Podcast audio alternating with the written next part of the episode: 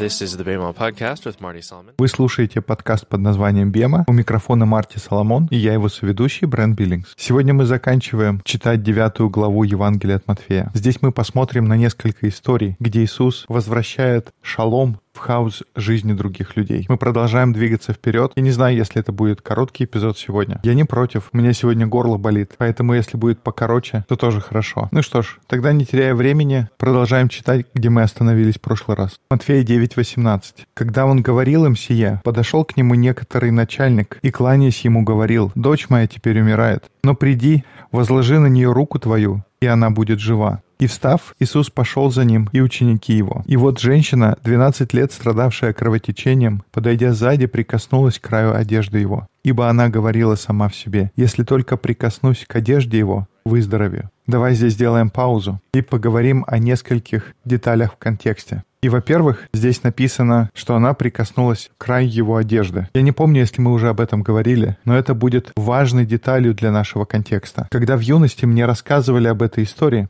я всегда себе представлял, что вот она приближается, расталкивает руками толпу. Я представлял, что толпа настолько плотная, что ей никак не пробраться, и она чуть ли не падает на землю, тянется изо всех сил и еле-еле успевает дотянуться до края его одежды. И единственное, до чего ей удается дотянуться, это краешек одежды. На самом деле здесь имеется в виду одежда, которую носил Иисус в то время. Эта традиционная одежда есть и сейчас. Она называется талит. По-еврейски множественное число будет талитиот. Это покрывало, которое евреи носили как внешнюю одежду. Они делали это, чтобы следовать числам 15 главе. У тебя есть этот отрывок, Брент? Числа 15 глава с 37 по 41. Господь сказал Моисею, «Поговори с израильским народом, скажи им вот что, свяжите вместе несколько нитей и привяжите к полам своей одежды. В каждую кисть плетите по голубой нити и носите их отныне и вовеки. И когда посмотрите на эти кисти, то вспомните заповеди, данные вам Господом, и будете их соблюдать. И не согрешите, забыв о заповедях, поступая, как желают ваши тела и глаза. Вы будете помнить и исполнять мои наказы, и тогда станете избранным народом Божьим. Я, Господь Бог ваш, тот, кто вывел вас из Египта. Я сделал это, чтобы быть вашим Богом. Я, Господь Бог ваш.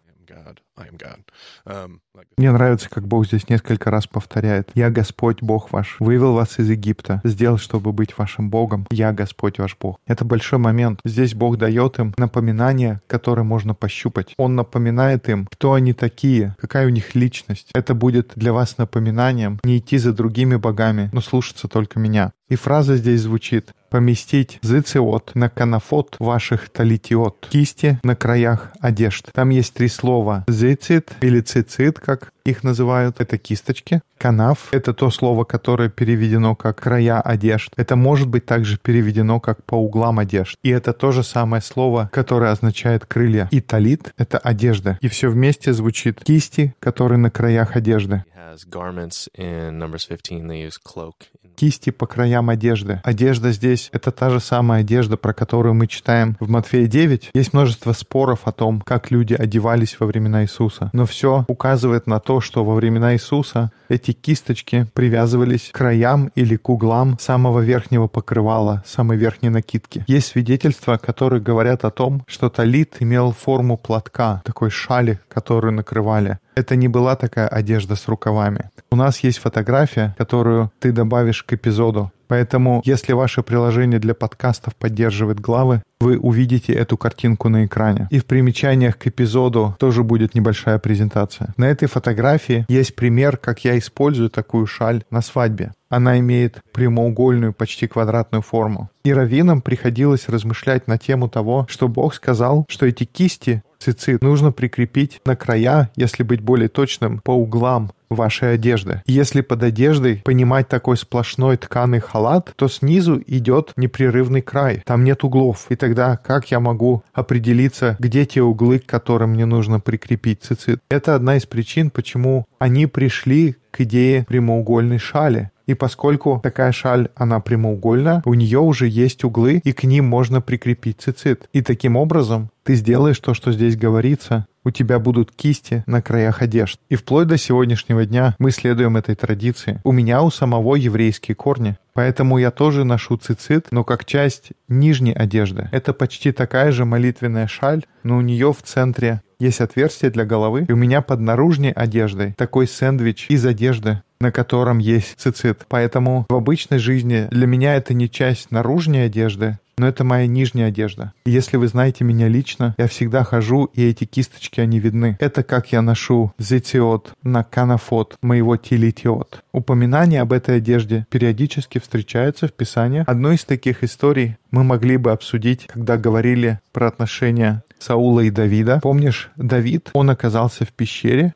за ним гонится Саул, и Саул приходит в пещеру, чтобы облегчиться, и пока он занимался этим делом, Давиду говорят, ну у тебя есть возможность убить его, и он его не убивает, он сохраняет ему жизнь. Но что он делает, Брент? Это где он отрезает его кисточки, он отрезает край его одежды, и мы читаем и думаем, ну он просто вырезал кусок из халата. Но что мы не улавливаем, что он только что отрезал часть одежды, на которой крепится цицит. И Саул выходит из пещеры, он идет, мы не знаем, сколько он уже прошел, и, наверное, в какой-то момент он смотрит, не понял, а где мои кисточки? Это почему Давид чувствует такую вину? Потому что эти кисточки, они символизируют послушание Саула. И с самого начала он их отрезает, потому что он пытается передать Саулу в очень восточном стиле. Саул ты не поступаешь послушно. Но в то же самое время эти кисточки, они представляют собой Божьи крылья, и они представляют собой Божью защиту. Бог говорит, я укрою тебя под своими крылами. И поэтому Давид выходит из своей пещеры, и он чувствует большую вину. Кто я такой, чтобы решать, что Саул больше не под защитой Бога? Это не мое дело определять, слушается он или нет. Это почему он чувствует такую вину, что отрезал цицит. Ту же самую идею мы видим в этой истории. Эта женщина, она проталкивается через толпу. И это хороший, кстати, момент. У нее проблема с кровотечением. Это может быть по множеству причин. Я не доктор и не буду фантазировать на эту тему. Но в соответствии с левитом, этой женщине нельзя появляться в сообществе. Ей нельзя было ходить в храм и поклоняться. Все последние 12 лет ей нельзя было ходить в синагогу и праздновать и слушать слова Господа, когда их обсуждают там. Может быть, она могла быть где-то снаружи и слушать слушать то, что доносилось из окон. Но эта женщина, она была чужаком и изгоем из-за своего заболевания. И то, как Левит говорит о ней, мы бы назвали ее мамзером. Но вот она протискивается к Иисусу, что для меня звучит как очень смелый поступок. И, конечно, мы не знаем деталей того, как это происходило. Мы не знаем, была ли она нечиста именно в этот момент но протискиваться через толпу, для этого нужно иметь определенную хуцпу. Потому что если в этот момент она не чиста, ей нельзя здесь находиться. И уж точно ни в коем случае ей не следует касаться одежды Равина. Но мы видим, у этой женщины есть хуцпа. И вот она протискивается, и она касается края его одежды. То есть она касается его цицит. Она берется за эти кисти. И почему ты думаешь, Брент, она так делает? Ну, в числах в 15 главе говорится, что вы тогда будете помнить, помнить мои заповеди и исполнять их, и не ходить за другими богами. И чтобы вы были святы перед Богом вашим. И, может быть, она хочет прикоснуться к этой святости. Может быть, именно это то, что она делает, потому что она берется за цицит. Почему бы просто не подойти и прикоснуться к самому Равину? Почему не попросить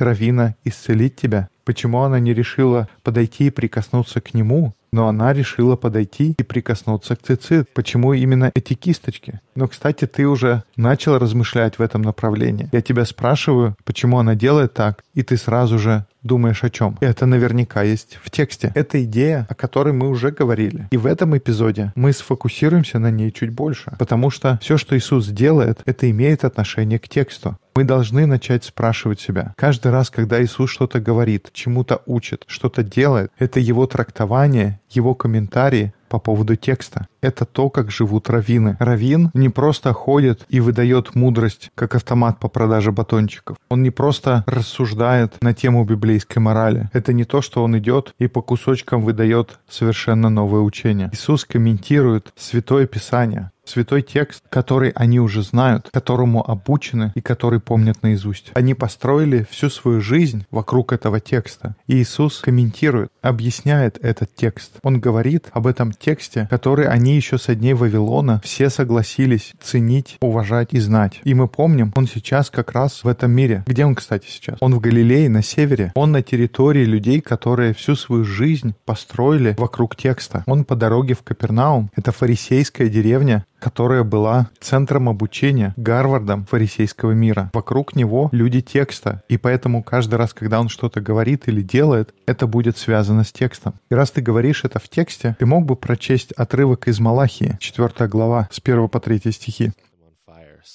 Ибо вот придет день, пылающий, как печь. Тогда все надменные, поступающие нечестиво, будут как солома, и попалит их грядущий день, говорит Господь Саваоф. Так что не оставит у них ни корня, ни ветвей. А для вас, благоговеющее перед именем моим, взойдет солнце правды и исцеление в лучах его, и вы выйдете и взыграете, как тельцы упитанные. Будете попирать нечестивых, ибо они будут прахом под стопами ног ваших в тот день, который я соделаю, говорит Господь Саваоф. Можешь прочесть второй стих еще раз. «А для вас, благоговеющее перед именем моим, зайдет солнце правды и исцеление в лучах его». Исцеление в лучах его. Этот перевод единственный, который кажется логически правильным. Давай посмотрим, как в другом переводе сказано. «Но для вас, кто чтит мое имя, взойдет солнце правды, в крыльях его исцеления». Крыльях — это как раз это слово «канаф», «целение» в его «канафот». И была, кто-то скажет, очень смелая легенда. У людей, которые ожидали Мессию, была такая фанатичная вера. И мы уже говорили об этом. Это не было поголовное большинство людей, которые верили в это. Это не были то, что все иудеи только так и верили. И не спали по ночам и ждали, когда придет Мессия. Но были такие отщепенцы-радикалы, которые верили, что в иудейском взгляде есть вера, что грядет Мессия, что грядет новый правитель. И одна из легенд, которая дошла до нас в равинской мысли, что когда придет Мессия, в соответствии с отрывком из Малахии, один из признаков, по которому мы узнаем, что он Мессия, это то, что в его крыльях, в его канафот будет исцеление, его талит и кисточки цицит, в них будет исцеление.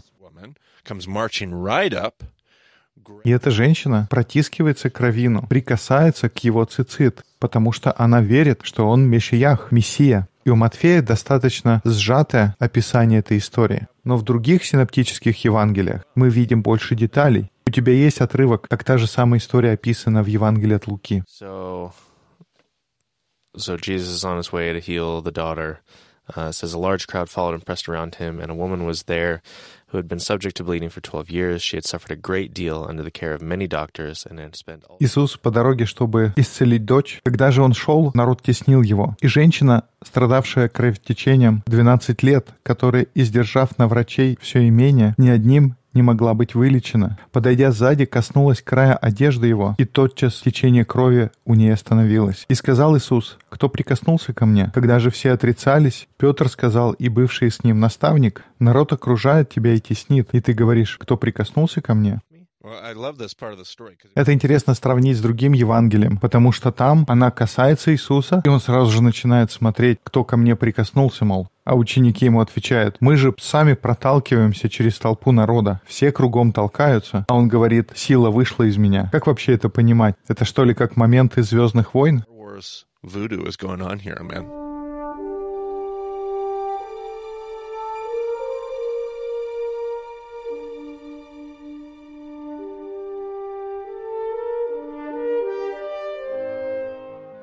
Ученики не понимают, что происходит, но Иисус ясно чувствует, что только что произошло какое-то исцеление. Я не могу себе представить, каково это чувствовалось бы, что из-за прикосновения к тебе кто-то исцелился. Но Иисус сразу же начинает смотреть по сторонам, потому что он понимает, кто-то знает его штот-бренд, кто-то знает свой текст. И мне кто-то говорил, может быть, она просто слышала эту легенду. Такое тоже вполне вероятно. Меня очень вдохновляет эта история, потому что такое ощущение, что женщина знает текст, потому что это сразу же привлекает внимание Иисуса, потому что это означает для него, что кто-то знает свою Библию, кто-то знает, кто я, Я хочу узнать, кто это. Если это все происходит действительно из-за того, что она знает свой текст, только представьте, как много усилий ей потребовалось, чтобы знать текст так хорошо, чтобы знать его настолько хорошо, что она могла бы ему доверять, надеяться на то, что эти слова так и сбудутся. Потому что ей нельзя было в синагоге быть. Она не могла ходить в храм. Ей нужно было быть невероятно преданной. И никто не пойдет ей помогать. Она женщина и женщина, которая не вхожа в сообщество. В этой культуре это практически приговор, но она знает свою Библию. Иисус поворачивается и спрашивает, кто это. И он смотрит по сторонам, он видит ее, и тогда он говорит, ты можешь дочитать. Но он смотрел вокруг, чтобы увидеть ту, которая сделала это. Женщина в страхе и трепете, зная, что с нею произошло, подошла, пала перед ним и сказала ему всю истину. Он же сказал ей, черь, вера твоя спасла тебя. Иди в мире и будь здорова от болезни твоей. Это было по Евангелию от Марка. Ты хочешь, чтобы я прочел, как это написано у Матфея? Давай действительно посмотрим, как это описано в Евангелии от Матфея. Здесь после того, как описано, что женщина думала, сказано, что Иисус же, обратившись и увидев ее, сказал, «Дерзай, черь, вера твоя спасла тебя». Женщина с того часа стала здорова. Я хотел бы, чтобы мы привыкали к такому равинскому стилю общения. Это не просто человек, который ходит и видит, вот есть люди, кого нужно исцелить. Просто умный раввин ходит и изрекает мудрые вещи. Все, что происходит вокруг, исходит из веры, глубоко укорененной в слове. Это замечательная история, чтобы это показать. Так много контекста и текста, которые мы обычно пропускаем. И когда мы этому учимся, это очень помогает. И мы могли бы продолжать говорить об этой истории, но нам нужно двигаться вперед. И когда пришел Иисус в дом начальника и увидел свирельщиков и народ в смятении, сказал им, «Выйдите вон, ибо не умерла девица, но спит», и смеялись над ним. Мы читаем о людях, которые там уже находятся. Это группа плакальщиц. Мы снова вспоминаем о том, как важно иметь представление о контексте. Иногда мы читаем и думаем, девочка умерла, а снаружи стоят свирельщики и народ в смятении. Они что, играют на инструментах? И потом, спустя несколько секунд, они уже смеяться начинают? Что за обстановка там вообще царит? Ты думаешь, они просто смеялись? Или они смеялись над тем, что Иисус сказал? Я думаю, здесь имеется в виду издевательская усмешка. Они смеялись над Иисусом. И в той израильской культуре то, что происходило, когда кто-то умирает, люди нанимали плакальщиков и плакальщиц. Это не были твои родственники. Это кто-то, кого ты специально звал. И плакальщики приходят и помогают тебе пройти через первую неделю плача и траура, за которым следовала неделя печали. В нашей культуре люди часто смотрят сверху вниз и говорят, какая идиотская глупая идея. Ты за деньги приглашаешь людей, чтобы они пришли и были вместе с тобой в трауре. Но мне эта практика очень нравится. В нашей культуре мы не знаем, как скорбеть. Мы не выделяем место для скорби, для траура. Но у них были профессиональные плакальщики. Они приходили, и они могли сказать, какая должна быть обстановка, какая должна быть музыка, какие гимны нужно петь в этот момент, какими молитвами молиться. Их задача состояла в том, чтобы помочь выразить скорбь. И поэтому, когда Иисус приходит к этому дому, профессиональные плакальщики уже на месте. Они уже приступили к своей работе, но Иисус приходит и говорит, история еще не закончена, уходите. И над этим они смеются. Когда же народ был выслан, он, войдя, взял ее за руку, и девица встала. И разнесся слух о сем по всей земле той. Когда Иисус шел оттуда, за ним следовали двое слепых и кричали «Помилуй нас, Иисус, сын Давидов». Когда же он пришел в дом, слепые приступили к нему. И говорит им Иисус, веруете ли, что я могу это сделать? То есть, если я правильно читаю, он выходит из дома, где он воскресил девочку. Новость об этом разносится по округе. Он уходит из этой земли и по дороге встречает двоих слепых. Интересно, что он их встречает их, когда он снаружи, но потом он входит в дом и только тогда начинает говорить. Пока он снаружи, он с ними не общается, они идут за ним. То есть он не разговаривает с ними, пока они при народе, он ничего не делает им, не исцеляет их, пока они на виду, но он заходит внутрь и исцеляет их, так что никто не видит. Давай продолжим читать. Они говорят ему, «Ей, Господи!» Тогда он коснулся глаз их и сказал, «По вере вашей да будет вам». И открылись глаза их, и Иисус строго сказал им, «Смотрите, чтобы никто не узнал». А они, выйдя, разгласили о нем по всей земле той. Должен сказать, я провел много времени, пытаясь найти, каким образом это связано с текстом. Я пытаюсь всегда подчеркнуть, что то, что Иисус делает или говорит, это всегда является комментарием к тексту. И конкретно для этой истории я не нашел никакой ссылки. По вере вашей да будет вам, я не смог ничего найти. Я думал, может быть, двое слепых где-то появлялись раньше. Пока мои поиски ни к чему не привели, но помяните мое слово, должна быть какая-то связь с текстом. Нам просто пока не удалось найти. И это, кстати, приводит к другому интересному вопросу. Чем для тебя, Брент, так интересна эта история? Typical people. Uh, just it seems weird that he would. Кажется странным, почему он не хотел, чтобы они кому-то рассказывали. there. Like just a couple chapters earlier. Что Иисус сказал бесноватому? Он сказал, нет, ты не пойдешь со мной, пойди и расскажи всем, что Господь сделал для тебя. Там он сказал, пойди расскажи всем, а через пару глав он говорит, только никому не рассказывайте. Он не хочет с ними разговаривать при людях. Он делает это в тайне. Люди называют это мессианской тайной. И что определяет эту мессианскую тайну? Я могу сказать, что в 99% случаев это место, где происходит ситуация. Место, где он находится, определяет, что он говорит людям, которых исцелил. Например, в истории с бесноватым, где он находится, Брент? Uh, Он в Декаполисе. Это языческая местность. И там можно подумать, что но у этих людей множество различных богов. Они привыкли к тому, что многие верят каждый в свое. Их не заботят вопросы истины, религии. Им все равно, насколько ты предан. Поэтому пойди и расскажи. Им, может быть, будет полезно услышать о еврейском раввине, который пришел с другой стороны озера. Но когда он в евангельском треугольнике, когда вокруг него люди с еврейским мировоззрением, которые живут в этой религиозности, Иисус смотрит и говорит, этот мир не готов услышать, поэтому только никому не говорите. Пока это должно быть между нами. Этот мир не готов воспринять такое послание. Not ready to process, which I just I find so interesting on so many levels that что мне кажется очень интересным во многих аспектах. Люди, которые знают текст, люди, которые знают о Боге. И это не только я имею в виду иудаизм. Я говорю в том числе и обо всех моих слушателях, которые скажут про себя, да, я следую за Богом, конечно, я верующий. Вот эта группа людей, они говорят, я знаю о Боге, я знаю о Его Слове, я знаю Библию, про них Иисус говорит, они не поймут. Поэтому только не говори никому. У нас еще много работы перед тем, как они будут готовы принять. И мы видим, что никто, по большому счету, не слушается, все выходят и рассказывают все округи, что я понимаю, невозможно умолчать о таком. Не могу сказать, что это оправдание не делать то, что Иисус тебе сказал сделать. Мы видим, как они идут и рассказывают всем все равно. Но я нахожу дискуссию о мессианской тайне очень интересной. А сейчас я предлагаю, мы двигаемся дальше. Я пытаюсь найти для тебя, как это связано с текстом. Да уж, я долго искал, мне ничего не удалось. Не знаю, может быть, сын Давидов, Соломон когда-то встречался со слепыми. Да что-то не похоже на то.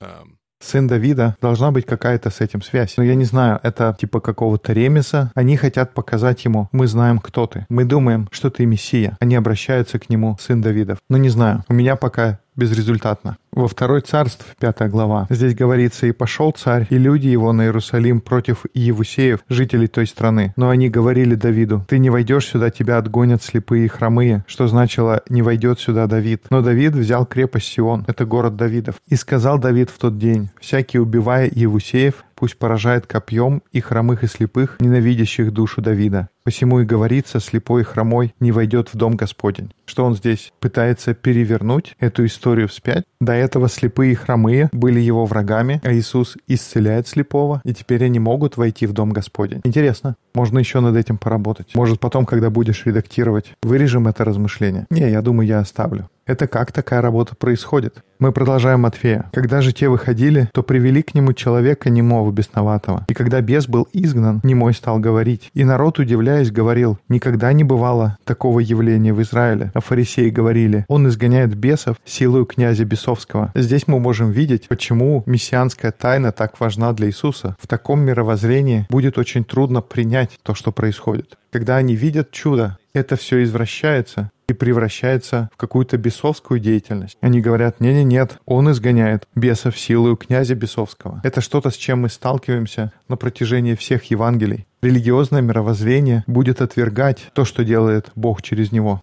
Он будет это делать любыми способами, называть чем-то другим. Иисус такой, почему мы должны с этим разбираться? У нас так много других дел. Почему мне нужно с этим разбираться, когда я просто хочу принести царство? Я хочу принести шалом в жизнь других людей. А это мировоззрение борется и сопротивляется тому, что Бог делает. Впрочем, я бы не сказал, что Иисус очень сильно старается все скрыть. Но это, может быть, что-то говорит о царстве тоже. Тут не очень много деталей. Они приводят бесноватого и следующая вещь, здесь написано «и когда бес был изгнан». Как будто они выходят, следующие сразу же заходят в дом и говорят «можешь сделать это?». Они его заводят, и бес уже изгнан. И с точки зрения Равина это должно укладываться в то учение, которое он хочет донести. Может быть, это то, чему он учил своих учеников в этот момент, или людей, которые были вокруг него. О, это хороший пример, мол, давай сейчас сделаем. Иногда я думаю, может быть, мессианская тайна не так сильно связана с чудом, которое он только что сделал сколько больше это все религиозные разговоры, которые сопровождают эту историю. Потому что все эти люди, они были нечистые, они не могли войти в сообщество. Эти люди, они должны быть где-то там, далеко снаружи. И теперь они оказываются внутри. Я думаю, может, мессианская тайна не столько о том, что не говори никому, что я тебя исцелил только что. Но больше он понимает, что за этим последует волнение, потому что люди не ожидают, что ты войдешь и присоединишься к ним. Я не помню, мы уже об этом говорили, или это в другом Евангелии.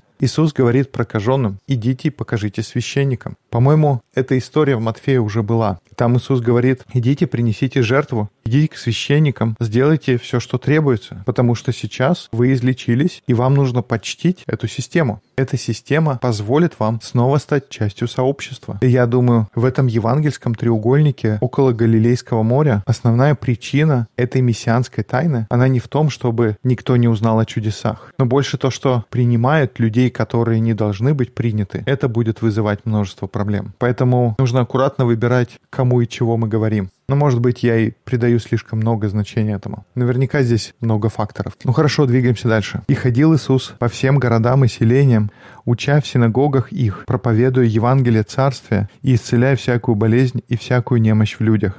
Видя толпы народа, он сжалился над ними, что они были изнурены и рассеяны, как овцы, не имеющие пастыря. Тогда говорит ученикам своим, «Жатвы много, а делателей мало. Итак, молите господина жатвы, чтобы выслал делателей на жатву свою». Это будет последний отрывок на сегодня. У нас будет большой разговор о следующей истории, поэтому мы ее не будем затрагивать на этом подкасте. Он видит толпы народа, и он жалился над ними, потому что они были изнурены и рассеяны, как... Кто, Брент? Изнурены и рассеяны, как овцы, не имеющие пастыря. Of Jewish Torah observance. Well, not Torah observance. Если бы я был евреем, который стремится исполнять Тору, что бы я услышал? A sheep without a shepherd, like, yeah. like we're not following, like God is not shepherding us. Okay, think some more. What else do I hear? Овцы без пастыря. Что это значит? Бог не пасет нас? Хорошая мысль. Что еще? Овцы без пастуха. Не знаю. Может быть, есть что-то в тексте? Mm, I don't know.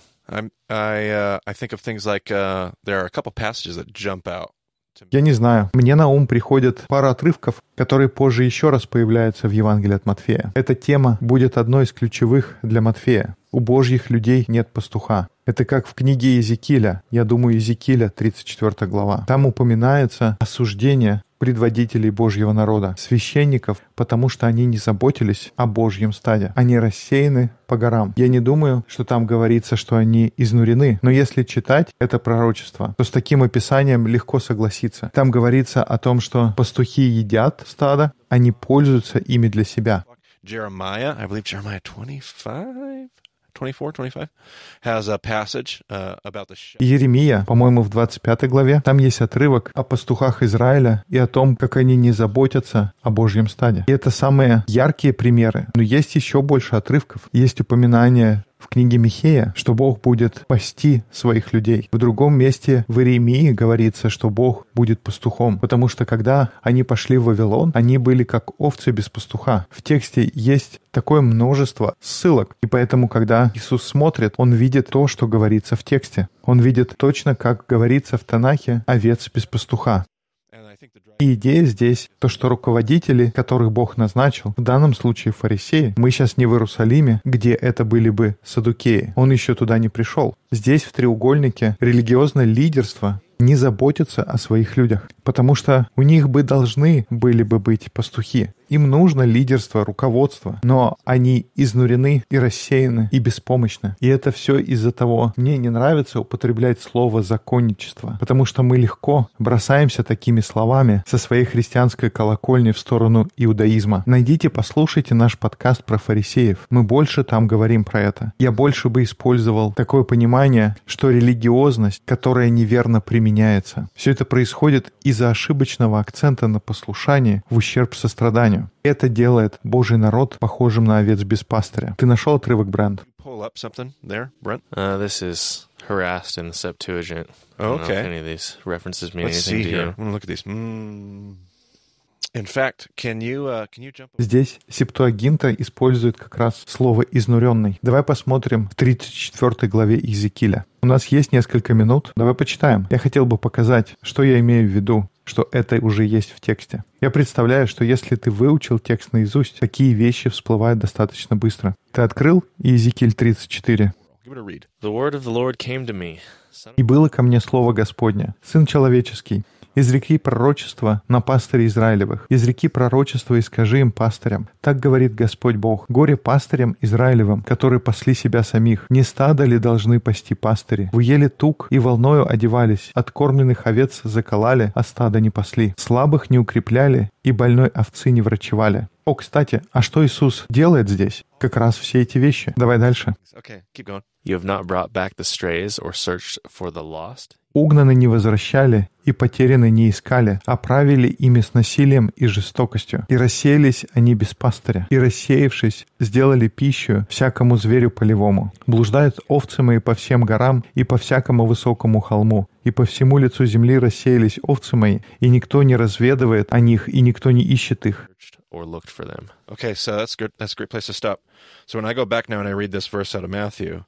When he saw the crowds, he had compassion on them Давай здесь остановимся. Как в Матфея написано, видя толпы народа, он жалился над ними, что они были изнурены и рассеяны, как овцы, не имеющие пастыря. Здесь можно долго говорить о контексте. Именно из-за этого последнего стиха мы с ним так знакомы, но именно из-за него я начинаю думать. Я не могу сказать, что я на сто процентов уверен, но я думаю, что не значит ли это, что мы полностью неправильно читаем следующее утверждение, которое там идет. Иисус продолжает. Тогда говорит ученикам своим, «Жатвы много, а делателей мало. Итак, молите Господина жатвы, чтобы выслал делателей на жатву свою». В нашем христианском понимании, как мы всегда используем этот стих? What does that verse mean, Brent? Uh, there's a lot of people who are ready to accept Jesus if you go out there and tell them about him. So what do we need? Есть множество людей, которые готовы принять Иисуса, нужно пойти и рассказать им. Поэтому нам нужно больше евангелистов, больше работающих на церковь, больше работающих. Workers. But I wonder if that's not at all. Я пытался понять, какой здесь ремес. Я пытался понять, на какой отрывок намекает Иисус. И одна из вещей — это жатва, с чем обычно мы ассоциируем жатву бренд. To uh, Мы всегда говорим о спасении. We just project all of this Christian evangelicalism onto the story, like the harvest as people that need to be saved, which I'm not sure that fits the context of what Jesus is talking about here. But harvest biblically, harvest is not like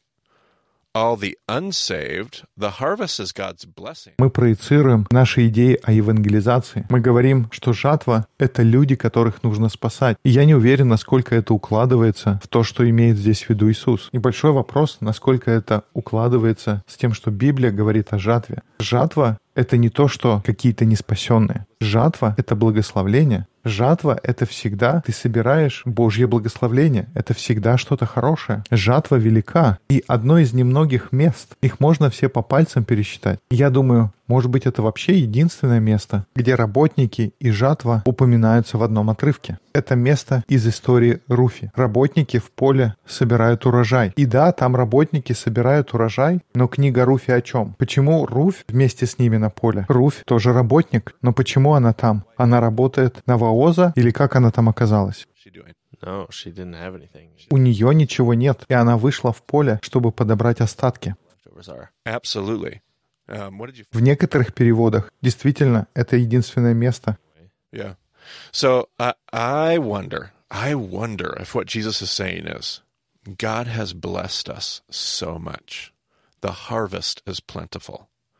И Я думаю, а не имеет ли здесь в виду Иисус, что Бог нас благословил так сильно, что жатва велика, но там нет никого, кто бы эту жатву собирал. Это идет сразу после того, как он увидел, что люди изнурены и рассеяны, как овцы без пастуха. Как много людей, которые нуждаются в благословении. И может быть это не призыв «давайте больше наберем народу библейские колледжи» или «пойдем наберем больше служителей для церкви». Может быть это больше о том, что пойдем найдем людей, которые могли воспользоваться бы этим урожаем. Я не знаю. Я в буквальном смысле размышляю об этом в последнее время. Слово «работники» в Септуагинте не появляется вообще в Ветхом Завете.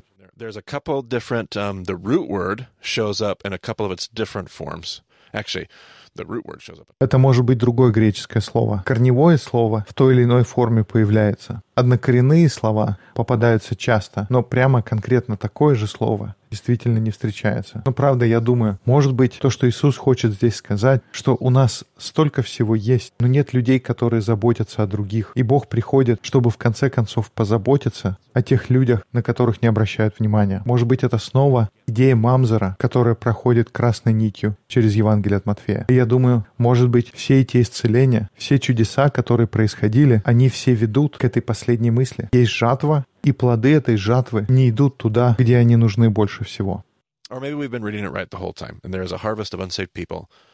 Может быть, мы и всегда правильно читали. Жатва и урожай — это не спасенные люди. Но так или иначе, для меня эти истории полностью укладываются в основную тему Евангелия от Матфея. Тема Мамзера, Царство Божие, нести шалом в хаос. И это подготавливает нас к обсуждению, которое будет в следующем подкасте. Я бы рекомендовал нашим слушателям почитать всю 34 главу Иезекииля. Вся глава обращена к пастухам Израилевым. Yeah, and I think it's Jeremiah 25, if I remember it correctly. It would be another passage that has a big chunk in there. Uh, you could read that. Brent's looking it up to make И я думаю, и Еремия 25 глава, если я правильно помню. Можно почитать тоже ее. По-моему, это 25 глава, там целый раздел. Uh, yeah, there's a little chunk there towards uh, Да, там все окончание главы как раз говорит об этом. Прочесть? Weep and wail. «Рыдайте, пастыри, и стенайте, посыпайте себя прахом вожди стада, ибо исполнились дни ваши для заклания и рассеяния вашего. И падете, как дорогой сосуд, и не будет убежища пастырям и спасения вождям стада. Слышен вопль пастырей и рыдание вождей стада, ибо опустошил Господь пажить их». That even comes on the heels of maybe it was 24. I wonder if that's a conclusion to an И Я думаю, там было что-то в 24 главе. По-моему, это заключение к тому, что он говорил раньше, может быть, в этой или в предыдущей главе. Две корзины со смоквами там перед этим. Ну да, как-то так. Поищите по ключевым словам. Там есть упоминание пастырей в Иеремии. Ты хочешь сказать, нам нужно знать лучше наш текст? Нам всем нужно знать лучше. Это хороший урок. Даже Брент и Марти сидят здесь и не знают, что где находится. Мы знаем, эти упоминания там есть. Нужно поработать, чтобы найти. Всегда есть в чем расти, в том, как мы знаем текст. Я не устаю повторять. И этот эпизод еще одно подтверждение. Нам нужно знать текст. Все, что мы читаем, где-то как-то уже происходило или упоминалось. Это не просто сумасшедший раввин ходит и говорит умные вещи. Просто ходит, исцеляет и творит чудеса. Это всегда идет корнями что-то более важное, особенно для его еврейских слушателей. Если мы начнем так думать, мы будем задаваться другими вопросами. Мы будем не просто думать, что Иисус сказал или что сделал, но мы будем думать, почему Он так говорил, что Он своими действиями комментирует, к чему Он обращает наше внимание из той истории, которую Бог рассказывает. И одно дело самим знать текст, но тоже у нас есть замечательные инструменты. У меня на прошлой неделе пришло электронное письмо. Я занимаюсь этим только 10 лет. И да, 10 лет, можно сказать, не маленький срок, но я в служении полное время. У меня есть чуть-чуть больше времени, чем у человека, который работает на обычной работе. Но я не могу сказать, что я все дни провожу, изучая Писание. У меня есть только несколько часов в день, когда я читаю. Очень часто это всего один или два часа. В хорошие дни это может быть три или четыре часа в изучении Писаний. Но я этим занимаюсь только последние 10 лет. Поэтому все, что вы слышите здесь, все, чем я могу поделиться, это можно изучить, можно понять. И в наше время это гораздо легче из-за всех этих инструментов, приложений и сайтов, о которых ты только что сказал. Есть множество полезных сервисов, которыми я, вы можем пользоваться. Это возможно. Не нужно быть доктором наук. Все, о чем я говорю, все эти ссылки, я их нашел на biblegateway.com. Absolutely. Oh, like as we were sitting here, half of it. Ну что ж, на этом мы завершаем наш эпизод. Если у вас есть вопросы, мысли, какие-то свои теории, какой-то свой ремес, который вы нашли, другие связи, не стесняйтесь, связывайтесь с нами. На сайте bemadiscipleship.com есть контактная форма. Можно отправить имейл там. Мартин можно найти на Твиттер, как Марти Соломон. Меня можно найти, как я, IBCB. Спасибо, что слушали подкаст под названием Бема. До скорых встреч в эфире. We'll talk to you again soon.